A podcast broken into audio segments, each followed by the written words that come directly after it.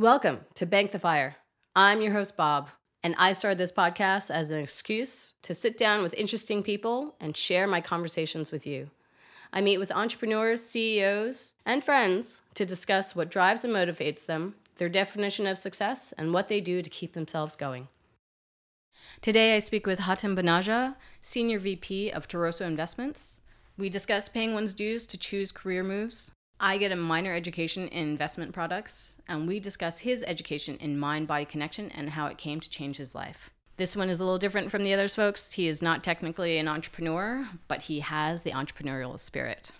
I, Bob Gallagher, am owner of Mahalo Massage NYC, and Hatim Banaja is Senior VP of Toroso Investments. All views and opinions on this episode are solely mine and my guests. They do not represent the views of Mahalo Massage NYC or Toroso Investments. Please do not take any opinion expressed as a specific inducement to make a particular investment or to follow a particular strategy but only as an expression of our personal opinions. This episode is for informational purposes only. Hi, Hatim. Hello. We are on the air with Bank the Fire, but we've known each other for some years now. Pandemic has been a, a game changer for you. Once upon a time, you were with a large financial institution, let's say. Mm-hmm. I don't remember exactly what you're doing for that financial institution, but I do remember since you come to Mahalo Massage for massages, I do remember that you were like, I'm done. I'm burnt out. I need to walk away from this. Yep. It's putting a lot of tension in those shoulders. So I spent about 15 years working at the big banks. I started at Lehman Brothers and then I worked at JP Morgan and Bank of America, and I always worked on the equity derivatives side of things. So, first, I was actually an accountant on the equity derivatives desk, and then I moved on to what we call a business manager role, which is a strategy and operational role. And that's what I did for, call it, the last seven or eight years that I was on the street. And learned a lot of stuff, but to your point, it was not exactly aligning with what I wanted to do with my life. And pandemic was like a good wake up call to reassess and figure out what I wanted to do next in the space without like totally throwing away all of, you know, all the work and the connections and knowledge that I built up over the years. I heard through the grapevine that at some point you no, not through the grapevine. You told me this. At some point you were thinking about doing your own thing. What was that? What did what does that entail? I mean, ultimately you didn't, but still, it's like we never really dived into that. Yeah, I mean, to be honest, that's still ultimately the goal. I think one of the big things that I figured out kind of when I was reassessing things after stepping away from the bank was that, you know, I do want to be my own boss at some point, and not just because I want to be my own boss, but because it gives you a lot of flexibility to decide who you work with, what you work on, kind of how you prioritize, not just what you're doing for work, but also how you set up your life so a couple of things that I've been looking at were, I mean, we we know each other through Adam through the motorcycle community, and that was sort of how we got together. And that's uh, that's one of the things that I'm interested in looking at to still try and do, which is a motorcycle tourism type of business. I don't think I've stayed on this on this podcast yet. Adam is my my partner in life. He's my husband. So so you all know, my husband is a, a motorcycle guy, and that's how we know Hatim, and that's why we're friends. I mean, that's not why we're friends, but you know, because I love you even with or without Adam. We're friends for many reasons, but we can thank Adam for bringing us together. Yes, we can do that. Yeah, so that that's one of I'd love to do that. I mean, that it's a it's a hard thing to get going. It's uh, you know, the it's a very specialized space, both from the motorcycle side, but also from the luxury tourism side. So uh, that'll take a lot of work to get up and running. But it's still something that I'm having. We'll call them tertiary conversations in the background about. And then the other thing, which I actually feel super passionate about, but it's just been very difficult to get off the ground because because the rulemaking process was super slow. And this is what I've really been hoping to work on over uh, pandemic before I started with my new gig, which was starting a, uh, a cannabis dispensary in New York. So I spent a lot of time doing research and actually visiting with a lot of the with with um, producers and with retailers in Massachusetts to kind of get an understanding of what they started doing over there. Just because I think that it's a kind of opportunity to really help people explore and learn about what it is from a wellness perspective, not just from a hey, let's go get crazy and get high perspective, um, right. but really kind of help people wade their way in because it's a very it's still a very stigmatized subject, right? But there are a ton of benefits just from a wellness perspective from an anxiety perspective from a you know from a mood moderation perspective and pain management and so um, that's some that's the angle that me and the partners that that I'm looking at this with would like to take. It's just a little bit slower, and we kind of put it on the back burner when we realized that you know the the state wasn't moving as fast as we'd hoped to. Mm-hmm. And then you know, and then after that, I was very I was lucky. I I uh, I actually I got hooked up with the company that I'm working with now. It's called Toroso Investments through a friend of mine who joined them over pandemic. I hadn't been looking to uh, to go work for anybody else again, but I was lucky enough to actually get introduced to them and another startup that just kind of culturally really aligned with what I wanted to do. I think you know, as I mentioned before, uh, thinking about being my own boss. Why do I want to do this? To choose who I want to work with and how I want to structure my life. And this is a place that really fits into that mold. It's a lot of people who started in you know in traditional finance um, and then this is sort of the second act, you know, building a financial organization, leveraging off of the lessons that they learned from their initial careers in finance in the bigger institutions. And so we, you know, we're super aligned culturally. We, everybody's got side gigs. Everybody's got, you know, very, very high family focus, very, very mission driven as opposed to bottom line driven. I mean, obviously we're not in it for charity, but uh, the mission is is huge, and that you know it just I got lucky. I say I, I keep telling people I found a place that fits me culturally that will allow me to work from wherever I want to work, um, and will you know will kind of keep me engaged while I still have these other things working in the background. So you're a senior VP for Toros Investments. What exactly does that? Actually, no. Let's talk about Toros Investments themselves. Like, mm-hmm. um, tell us more about them. So Toroso Investments is an ETF services platform. Um, and platform is sort of the big piece of that is we're really there to help our partners enter in the market. We're not um, you're, you're not going to see our name like splashed across billboards or on anything that you're investing in. We really work with entrepreneurs and other investment managers who have ideas that we think are interesting that they want to bring to market, and we help them bring those to market. So Toroso's got a couple of different brands under the umbrella. There's Toroso Investments, which is where we do a lot of our advisory work. That's where we, you know, where we actually have an arm that does investment decisions and we help people we help different fund managers and from a trading perspective, from a strategy setup perspective. Uh, we also have something called the ETF Think Tank, which is a content arm. Um, so we produce videos, produce a lot of there's you know there's a blog, we produce a, there's a lot there's a huge social media arm attached to that, and what we use that for is to help both our clients as well as sort of other fund uh, fund managers get their name out. We help them connect to different advisors and and try and do a, a little bit of matchmaking on that front. Uh, and then the main thrust of what we do is what's called Tidal ETF services, and that's what where the main piece of our platform is. And what that'll what that does is, let's say you have an idea, you want you know you have an investment thesis, you're one guy sitting in a room, but you've been doing all this research.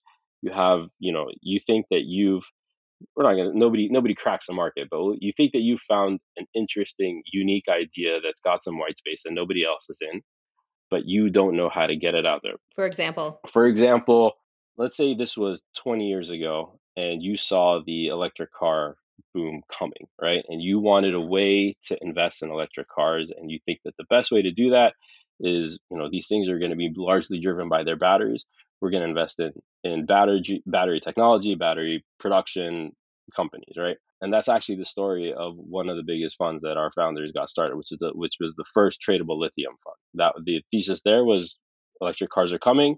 We want a way to invest in batteries. We're going to build a fund that is going to target the you know the best emerging lithium companies, right? So you could come to us and say, hey, I have this idea and depending on what your capabilities are, we'll fill in the rest of it. If you can trade it yourself, then fantastic. If you have marketing behind you, fantastic. If you have money behind you, fantastic. But if you don't have any of those things, we can help set you up. We'll set you up on what we call our trust, uh, which is just the legal structure under which a lot of the ETFs are set up, or all ETFs are set up. And then we'll help you along the way. We'll build a marketing plan, we'll build out distribution, we'll help you raise money. We kind of are a a la carte one stop shop for anybody who wants to start a fund, basically. Wow. Okay, cool. I thought Doris, uh, from what I looked up, Michael, I, I mentioned I've listened to a podcast with Michael Venuto, mm-hmm. one of the founders. And the impression I got was that he was really big into the research, but I guess that's just part of it, right?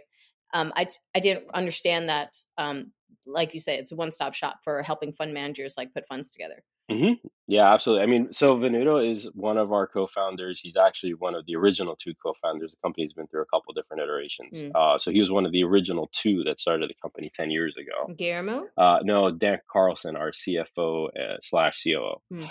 Uh, so when they had originally started the company, we did not have this platform element. It really was a research and consulting shop. Mm. So the Toroso investment side of the business and the think tank side of the business.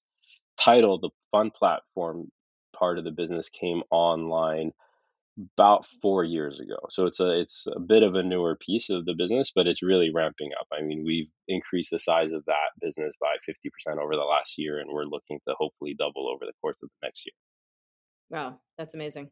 Yeah, there's a lot of there's a lot of good traction there. I mean, ETFs are the we think are the you know the best product out there for most investors to to put their money into just from a cost perspective from a transparency perspective and just the number of options that you have. Um, so we see a lot of movement heading in that direction. So for people who don't know from what i understand uh, an etf is like a mutual fund but without the same kind of regulations.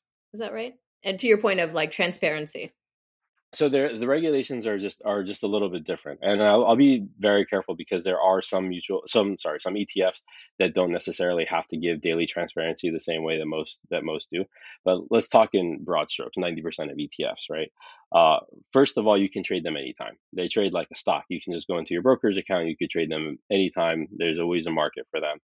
Um, you have full transparency into what the value of the underlying instruments are like I said, most of the time on a live, uh, you know, on a on a live basis every end of day. Like you can kind of see, all right, I know exactly what's in that fund.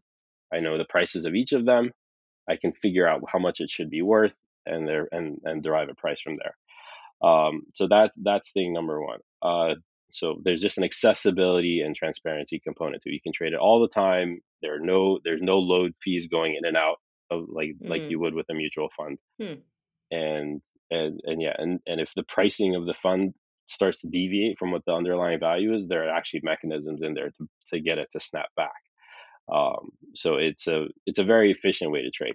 It's also a much more tax efficient way to trade because you can within the fund itself there i won't get super technical about it but you don't necessarily have to um, recognize all of your gains in the fund. There are ways that you can manage the trading so that you retain um, capital appreciation within the fund, and you don't have to pay taxes until you sell out, as opposed to mutual funds that have distributions that are, you know, that have to get mandatorily distributed, um, and which you'll pay taxes on kind of throughout the life. So, for as long as we've known each other, we've never actually talked finance. yeah, well, it, it's not the most exciting subject. well, I mean, well, it depends. So, well, I wanted to interview for uh, interview uh, you for Bank the Fire as an excuse to like record our conversation. Um, Adam, I don't, I don't know what happened, like, but this past summer uh, when the market was really hot, I got, I got the bug again. Uh, for all of the, all of those who don't know, once upon a time I worked for Morgan Stanley, many, many lifetimes ago, and I, and I had to pull out. I had to like, I had to leave because it was just I wasn't in the market. I didn't have a Series 7. I wasn't a financial advisor, but just seeing the market fluctuations was really exciting and I was getting really emotional about it and I couldn't handle it. And so I stepped away from ever even considering finance. Um, so so to kind of get into it now, it's like, oh wow, this is a game. I mean, that's debatable. I see your expressions. It's like, yes, it's not a game. It's very serious. I, th- I, think. I mean, I think that's the thing is it is super serious, and and um, I was still at Bank of America when the whole meme stock thing took off, and and it was kind of interesting to watch uh, what was happening in the retail space, where it was super gamified versus what we could do and what we could actually see in terms of volumes in the market and in terms of what the big institutional investors were doing with their money. And I think that I'm I'm of two minds with sort of like the whole Robinhood revolution and all of these things. Like, it's great. I think it's it's actually fantastic that you bring more people into the market. I think that it's historically been a little bit a too opaque, but also gated in terms of participation. Mm-hmm. So it's fantastic to see people getting involved, but you know it's a very it's a it's a very potentially dangerous place if you don't know what you're doing. Yes, and I don't think that some of these companies are being held accountable enough to make sure that the you know that people that are putting significant amounts of their money into these you know into these platforms understand what they're doing do I want to babysit everybody? No. I mean, you know, at the end of the day, you know, if you're a grown up, you can choose what to do with your money. But I think that there are just certain things that, um, without necessarily becoming fiduciaries, that some of these platforms can do to at least try and be more proactive about educating people about some of the positions that they're getting into and just some of the market mechanics that can you know that can go against you without sort of realizing that they even exist.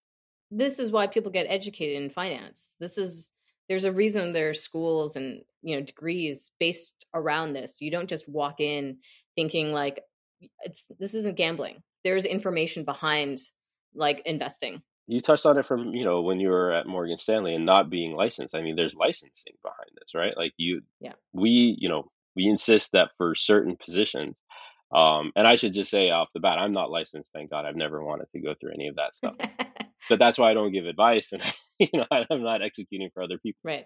But there is licensing behind this, and it's there for a reason. Is to make sure that you understand the mechanics of what's going on, and it's it, it's almost analogous to like a driver's test, right? It's not it's not mm. the super interesting stuff that you're being tested on, right? It's all of these weird minutia, right? Like the same way the driver's test is full of questions about you know about what you do at a railroad crossing or, or like how much you can drink and stuff like that.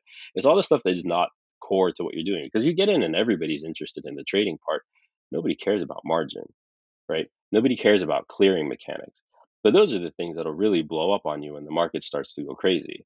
So I think that's, you know, that's that's important for people to understand that there's, you know, when everything is working hunky dory, then it's fantastic and no you know you don't have to worry about things and things are constantly rising you mean versus right now versus right now versus you know versus what happened with GameStop and AMC, uh, GameStop and AMC and all those guys. I mean, that you know people got stopped out on trades. They didn't understand what that meant, and you know they lost their shirts. So, um, I think it's just you know it's incumbent upon the platforms to make sure that the people are that are using them are familiar enough, or at least you know put themselves forward as being familiar enough yeah. to to really to really play in the space.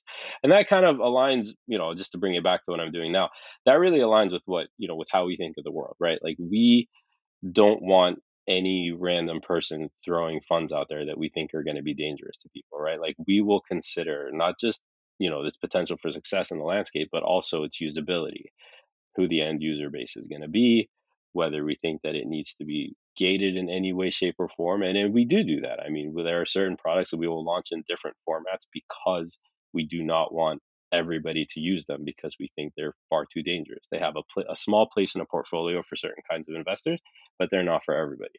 And we'll, you know, we'll make sure to, or we try our best hmm. to, to, you know, to limit access if we think that it's, it's appropriate.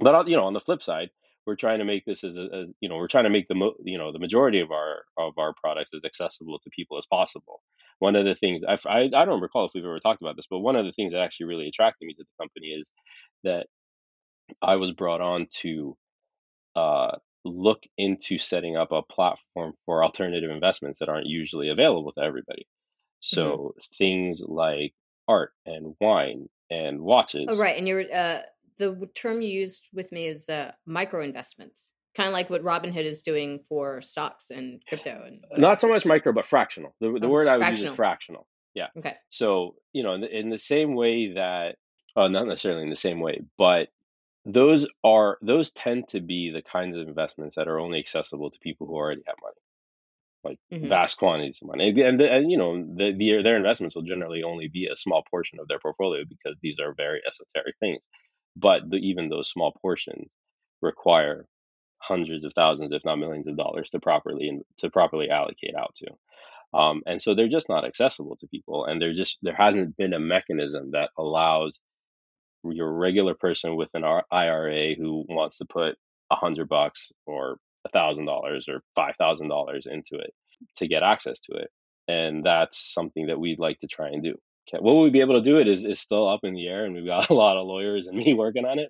But it's interesting, and I think that that's you know it's again it's sort of part of the mission driven element of what we do is we really we want to bring access to all of these different types of products, and we think that these kinds of things are not just interesting but necessary. I mean, if you look at things like wine, you look at things like art; these are asset classes that have gone up, you know, tens, if not hundreds of percent over the last couple of years. Their correlations to the stock market as a whole are almost 0 hmm Uh, so they have fantastic diversification characteristics, and they're also they're generally inflation protected because they'll generally rise with inflation.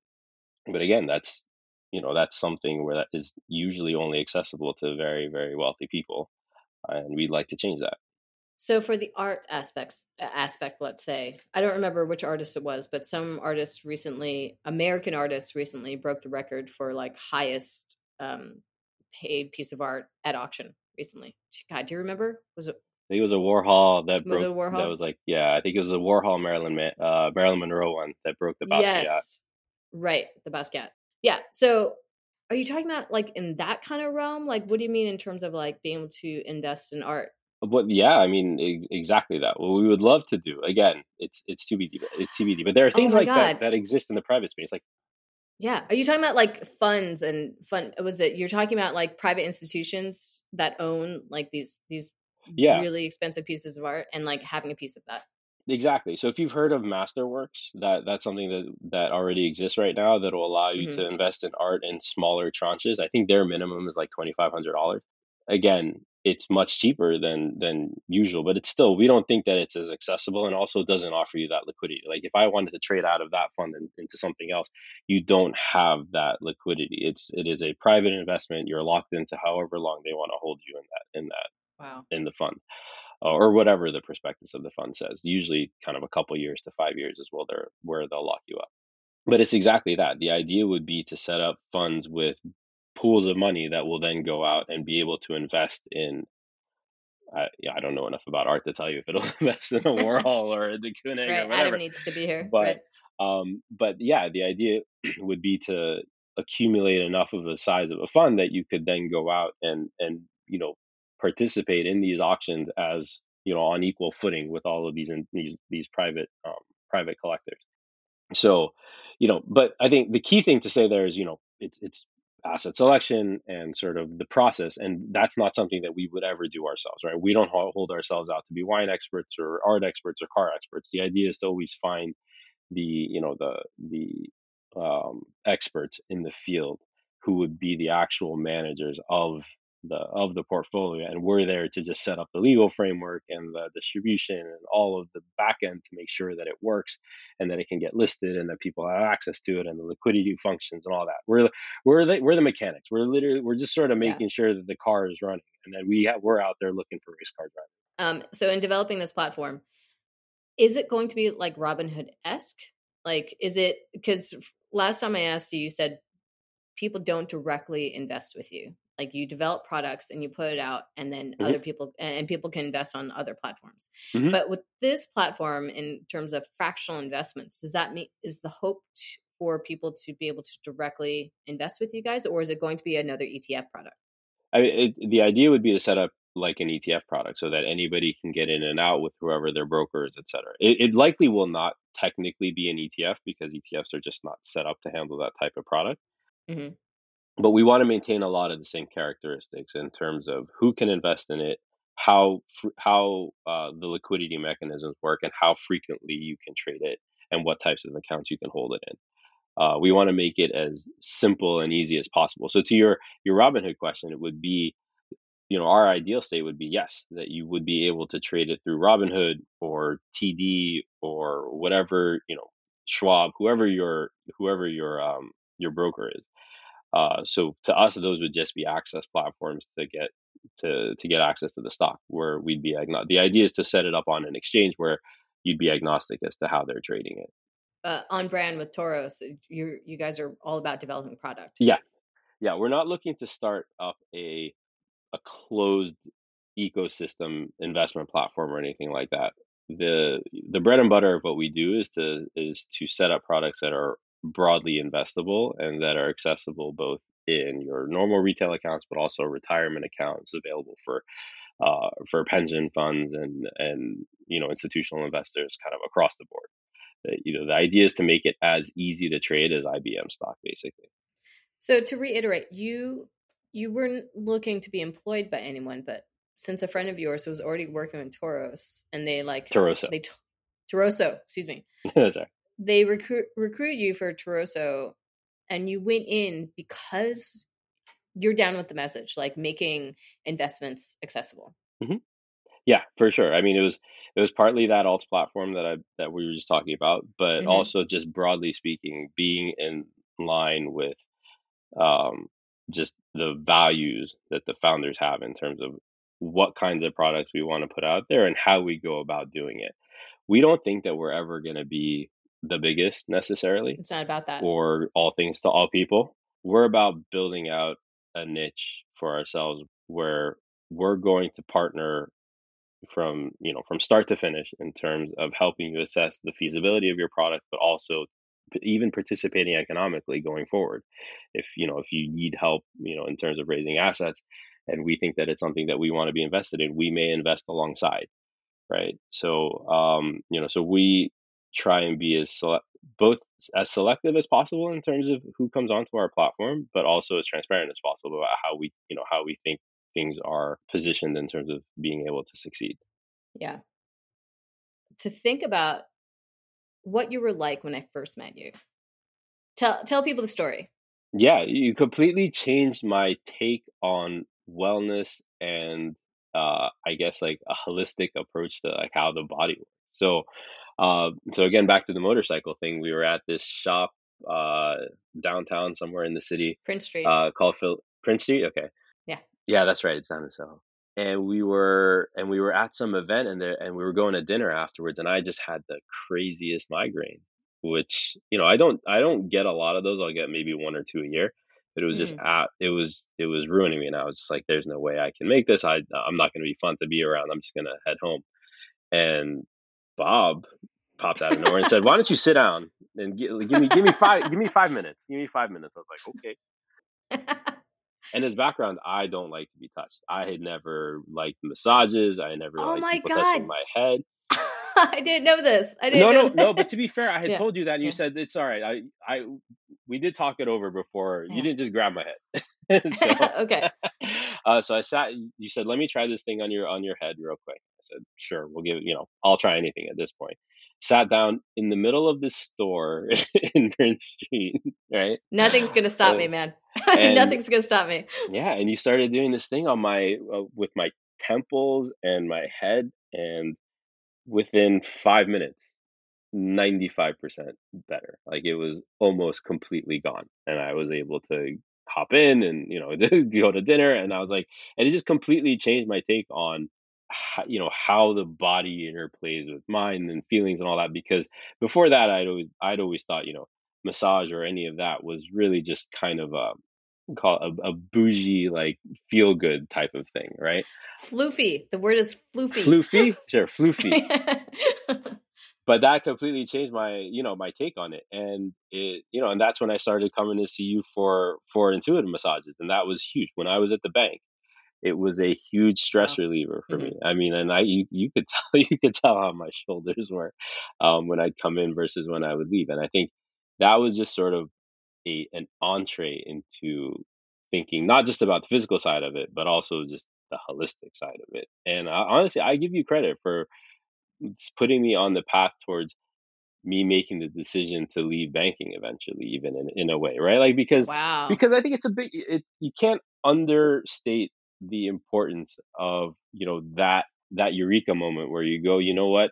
It's not you know your life is not just these silos of home, work, exercise that like everything kind of plays together and when i started seeing how the work that you that you and zoe were doing at mahalo on me to kind of sort me out like from a physical perspective and what that did to my mental state and clarity at work and just thinking more broadly about what i was doing at work i'd say yeah i i would definitely give you credit for kind of putting me in the right mental state to be ready to think about other options Wow, man. It's huge. I didn't know you had this. I think you just, t- I didn't know you had this story.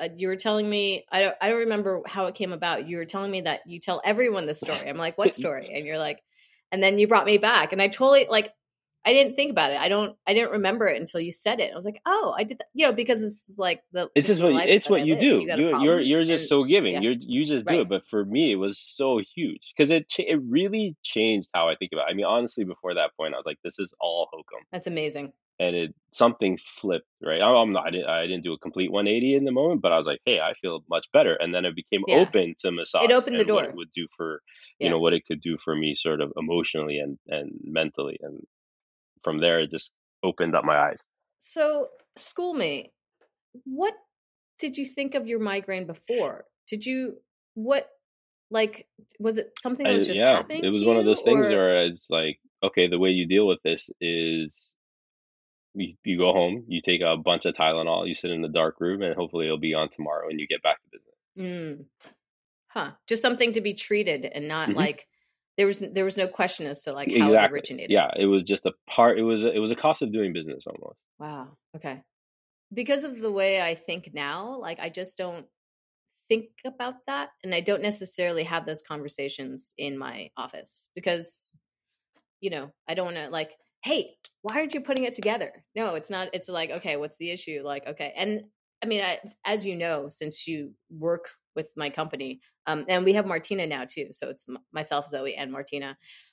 The questions that we ask are just like full range. Mhm. Like I, when people I know the kind of person I'm dealing with when I ask them, "So, how do you feel about work?" And the look on their face will tell me like how it is that they can like make that connection as to their well-being and in terms of what you were saying like that's a really great way to put it i've never thought of it that way but the silos home work and everything else right Mhm. versus like the integration of everything and one affects the other and affects the other affects the other so And it's super personal i mean i think you do have to sort of experience it or come to that realization organically somehow i think if you Mm. try and beat it into somebody oh it's yeah to happen no way and I know this because I try and do it with my with my friends. Like, Uh, I mean, you know, from I've been I've been in finance since 2003, so almost 20 years at this point. So wow it yeah goes without saying that the vast majority of my friends are are somewhere in the finance world, right? And they have a very similar thought process to how I uh, used to approach things all the time, and sometimes find myself still reverting to type almost. I talk to my friends about it a lot just because, in addition to the work that I do with you guys, but just sort of thinking about what I want out of work and and sort of Mm. what's important and what what kinds of things you know get me excited or get me frustrated. A lot of it used to be very work related, and you have to sort of think like, is that the right focus, and what was I deprioritizing as a result? And it was it was family, it was friends, and it was well being in general, right? yeah great way to put it A deprioritizing. Hundred it's a percent. really great way to put it. And and and it it's not even i'm not even guessing at it. Like we would talk about this and i still talk about this very Mm. openly with people of similar ilk who have been on wall street for a long time or somewhere in finance for a long time. We go we work to get paid and then we use that money to pay for everything else right? Like so thing number one is you just work and you do the job and you do whatever you have to do and then you can fix everything else with what you make doing that job. And it just gets drilled into you from such an early age um, particularly for a lot of us because you know the way that you get into it is you come out of school and you go into a training program and you never do anything different. It's with a bunch of people who look a lot like you kind of doing the exact same thing similar background and you just get this cultural indoctrination from you know from from the day you walk in the door. Um, and I, I truly believe that the people that teach you that and the people that live by it today really believe it. That that's how they structure their lives. And and that's a way, you know, it's it's a model. It's a it's model a it's a model yeah to follow. I'm not saying it's the right or the wrong one, but you know, for me, it was just making me A very unhappy and B very unhealthy. Hey, but you you made that correlation Yeah.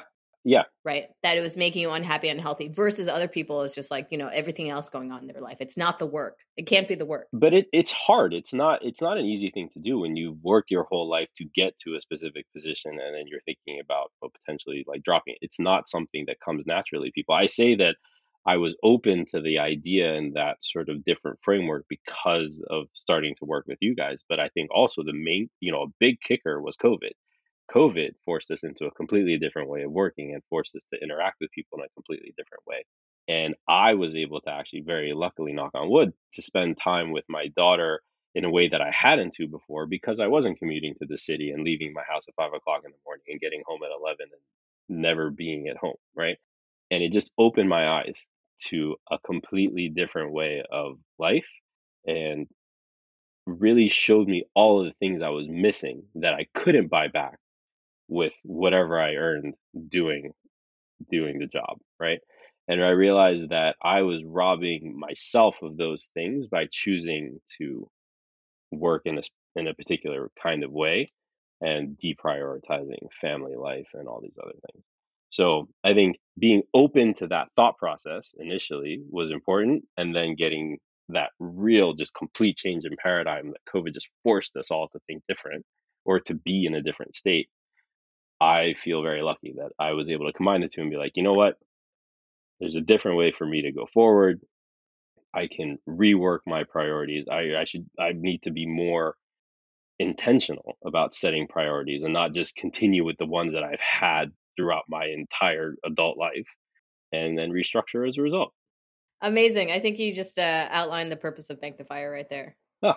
like everything you just said. Yeah. Awesome. Straight up. It's the like work is unavoidable, right? And so there's the work is unavoidable. Uh, I mean, that's blanket statement, you know, let's not take that as gospel. But in my life, work is unavoidable. Like if I'm not working at some point, I'm going to create a project that's going mm-hmm. to create work for me because I love I love problem solving. I love mm-hmm. figuring stuff out. I love doing stuff. I love interacting with people, whatever XYZ. Just something t- it's like I it's if I feel like if we're not working on something, even if it's working on living, then we're just dying, right? And so it's so beautiful to hear how your life has changed after God, we've known each other what, like seven years now? 2016. Yeah, going on. Yeah, six years. Wow. Yeah. Yeah. So that's amazing. Mm-hmm. And uh, the thing that you said about Toroso that I really loved is that you guys don't have office spaces. Mm-hmm. There's no going into the office for you guys. You guys are all per, uh, perma working from That's home? right. Yep. Whereas we're, I forget if we're 38 or 39. The number kind of hovers around that number, but it's 38, call it 39 of us. And we're kind of in you know a few different hubs. There's a people. There's a bunch of people in the Chicago area. There's a bunch of people in the Milwaukee area, and then there's a bunch of people here in New York ish, but not necessarily close. I mean, I'm up in Westchester. We've got guys up in the Catskills. We've got guys out on Long Island. In Chicago, it's some people in the city, some in the suburbs. It's there. They just tend to congregate because that's how people get to know each other. But it's it, you know we don't have necessarily offices to go into.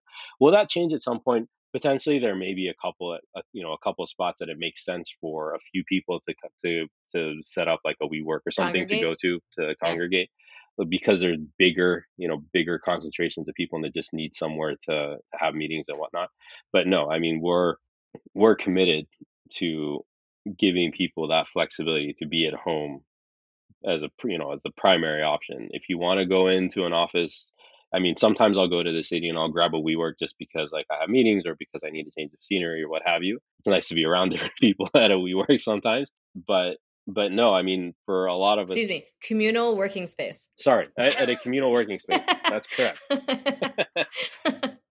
That's right we could you know sometimes we'll end up going to different communal working spaces to meet with you know with, with each other with different clients or just to get a different change of scenery to to be around other people you know throughout the day mm-hmm. as opposed to just being on zoom but no but broadly speaking you know a lot of people have families and even the people who don't have families they just you know they have other interests like i mentioned like the side gig thing a lot of people have side gigs we all want to be able to do them in a uh, you know in a way that's not going to be completely thrown off by a commute or being tethered to a particular city or what have you. So yeah, it just it works for us, and and hopefully we'll be able to keep it going. So that's beautiful. It sounds like an incredible company to work for. Like listening to Michael Venuto in that podcast, like you said it to me, you texted me afterwards after I told you, but it's like I already picked up from the interview. The guy is so family oriented. And the for somebody who's so family oriented, it's like you can't not treat others like mm-hmm. that with the same kind of um, spirit. Um, I mean, yes, people, yeah. I just don't get the sense from the guy that he's like separating the two. That that sense of community. That said, will you be ready for when cannabis is legal? We probably won't um, just because it's been deprioritized for us in terms of you know from a work mm. perspective. Um, if anybody was going to get it over the line full time, it was probably going to be me. And now that I've picked up a full time job again, it probably won't. What will probably happen is that we'll wait to see how the how the landscape develops with sort of the first few licenses that, that come out and mm-hmm. where people end up setting up, how production gets structured because you know the way things are now, you can't you can't export across state lines. So until we have a robust production infrastructure in New York, you're just not going to have the same variety of product that you have in other states as well. So we'll probably, you know, there we had initially kind of hoped to be, you know, first to market, ready to go, um, but it it just unfortunately hasn't worked out that way. But it'll Yeah, it's part of the that's a waiting game.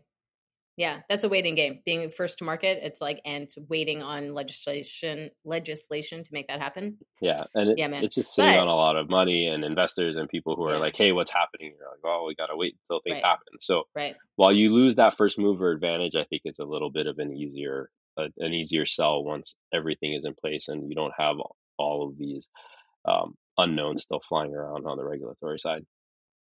There's a TED talk by Adam Grant. I can't remember what it's called. Something to do with like originators and improvers or something. It's basically it's like uh the whole fantastic talk, but he talks about like people are first to market and then everybody else gets to learn the lessons from them hmm and improve on the hmm product and then first to market tends to drop out. So on top of what you're already doing in, in terms of the investment space, like why do the business when you can just invest in the business and like step back? Well, from a from a cannabis perspective, I think there's you know the like I said, one of the things that's super attractive to me and and some of the people I, I'm working with this on is is the wellness Mm, side of it, right? Is it's not right, just a right. this is my problem is that is I I tend to gravitate towards things that don't make money. There's no money in motorcycle tourism, and I'm sure the margins will be super tight in, in marijuana or in cannabis. But there is an element of it that is I think could be very helpful for people. And if that you know if that resonates and you build a brand and you go from there, amazing. But if not, if it pays the you know if it pays the bills for itself and you are helping get the message out, for me that would be a win. Like for me, cannabis was never a get rich kind of endeavor, right? There's there's too many big people already out there that are going to, you know, to flood the market with cheaper and broader access Mm, and things like that. For me, it was about being more niche. I I definitely don't want to lose money on it, but there's it, again, it's sort of it would be again like a more mission based type of thing where the idea would be to, to educate to help people get access to things. I mean, there's things like like DNA tests to help you figure out what you know what the best way is to consume and what type and where and how, and and people just don't know about that. So becoming sort of a center I that allows you to do no that kind of thing and helps people use it for a specific purpose. And you know what? And honestly, if you just want to do bong rips and watch Rick and Morty, then you're all you know. I'm I'm down with you too. Like I, I no problem with that. Right. Um, but I think that there's a we have a we have a different element to sell also. Oh, I hold on. Why did you get into finance? That is such a boring story. I mean, it's it's the Give it to me. typical you're in college, figure out what you're gonna do for a career kind of move. Um, so I had so I went to hmm Claremont McKenna, which is out in Southern California, and it uh, it's a liberal arts college, but it tends to be very uh, professionally oriented. So we have a lot of lawyers and a lot of finance people and a lot of people that go to grad school and stuff like that. Uh, okay. And it uh, it was almost pre-written. And I mean, and to be fair, like a lot of people in my in my family also were worked at banks. There's no like family bank business or anything like that, but there were a lot of people in finance in the, in the family. It was an easy thing to to to see. So it's a very boring and unoriginal story. It's what I saw growing up around the house. It was a strong suit at the school that I went to. That's where I did my internships. I got it. Let's just put it this way: I got in. I got in the pipeline real early. Uh, so we were talking about how you get into the hmm training programs and all that. I got into the think about being in finance pipeline probably as a sophomore in college, and you just kind of Wow. uh, yeah. And if and if and if nobody's questioning it and nobody's forcing you to question it, you just kind of stick with it. And so it's funny that you say that because now when I get asked by kids um, who who go to the college because I'm part of the alumni network and people will reach out or just you know or just friends kids who are asking about what they should do when they grow up and they want to talk to me about finance, I really grill them on why they want to be in finance because uh, nobody ever asked me that question when I was younger. hmm I just said finance hmm sounds cool. I'd like to be in that, and nobody questioned it. They said that's excellent. That's a job that makes a lot of money. You should definitely do it. And and I ask a lot of questions when people tell me that they want to be in finance because I think there's you know it's easy to get swept up in this um, illusion that it's potentially going to be super lucrative. It's not for everybody, um, but it's easy to get swept up in that, and it's easy to to be convinced that it's for everybody, and it's not. I think that there's just certain personalities and dispositions that are not you know not best suited for it. Uh, and I think it's important to have people who've been in it kind of like grill people a little bit and figure out if they're going to be the right fit or if they have the right sort of persuasions, the right kind of natural um, inclinations to be able to kind of resist some of the more difficult elements of the job to handle in terms of culture, in terms of pace, in terms of creativity, and that kind of thing.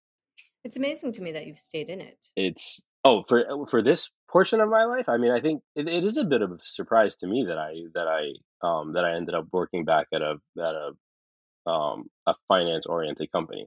It's a very different kind of place though, um, and not one that I before moving to it would have really thought about because again like you get sort of railroaded into this sort of bank hedge fund type of thought process so kind of again, sort of knowing what's out there, knowing what you want to do, what's important to you, and how you want that career to fit within the broader structure of your life.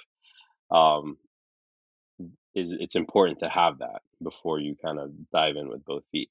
I think for me, my initial reaction when I left the banks was very much, I'm not going to do this again. It's not, um, you know, it didn't really fit with how I wanted to structure my life. Um, but then I stepped back and thought about it more um, uh, deliberately, right? And figured out what are the things that I didn't want to replicate, but what are the things that I did want to keep, and what are what are the what's the knowledge base and the network that I wanted to keep, you know, to be able to continue utilizing. And it just it lent itself to to working in the fund space. It's a, it's very different than the banks, has a very different client clientele, but uses a lot of the same skill sets, allows you to work with a lot of you know similarly inclined people and um now I'm, and i'm super happy that i found it because i think again i think it was very it, it was sort of lucky because i wouldn't have sought it out on my own that's amazing. That's awesome. I'm happy for you. you. i'm so glad you're like still able to like utilize all your skills in a happy space. Thank you. Yeah. Where did you grow up? I don't even know your ethnic background. Like i don't know what kind of so hatim's arabic. Uh, I was born in California, but I, when I was six months old, we moved to Saudi because my dad is Saudi. So the vast majority of my family is actually Arab and still lives in the Middle East. My mom's side of the family is Chinese American, so they're from California, um, but Mm. ethnically Chinese, although no Chinese speakers.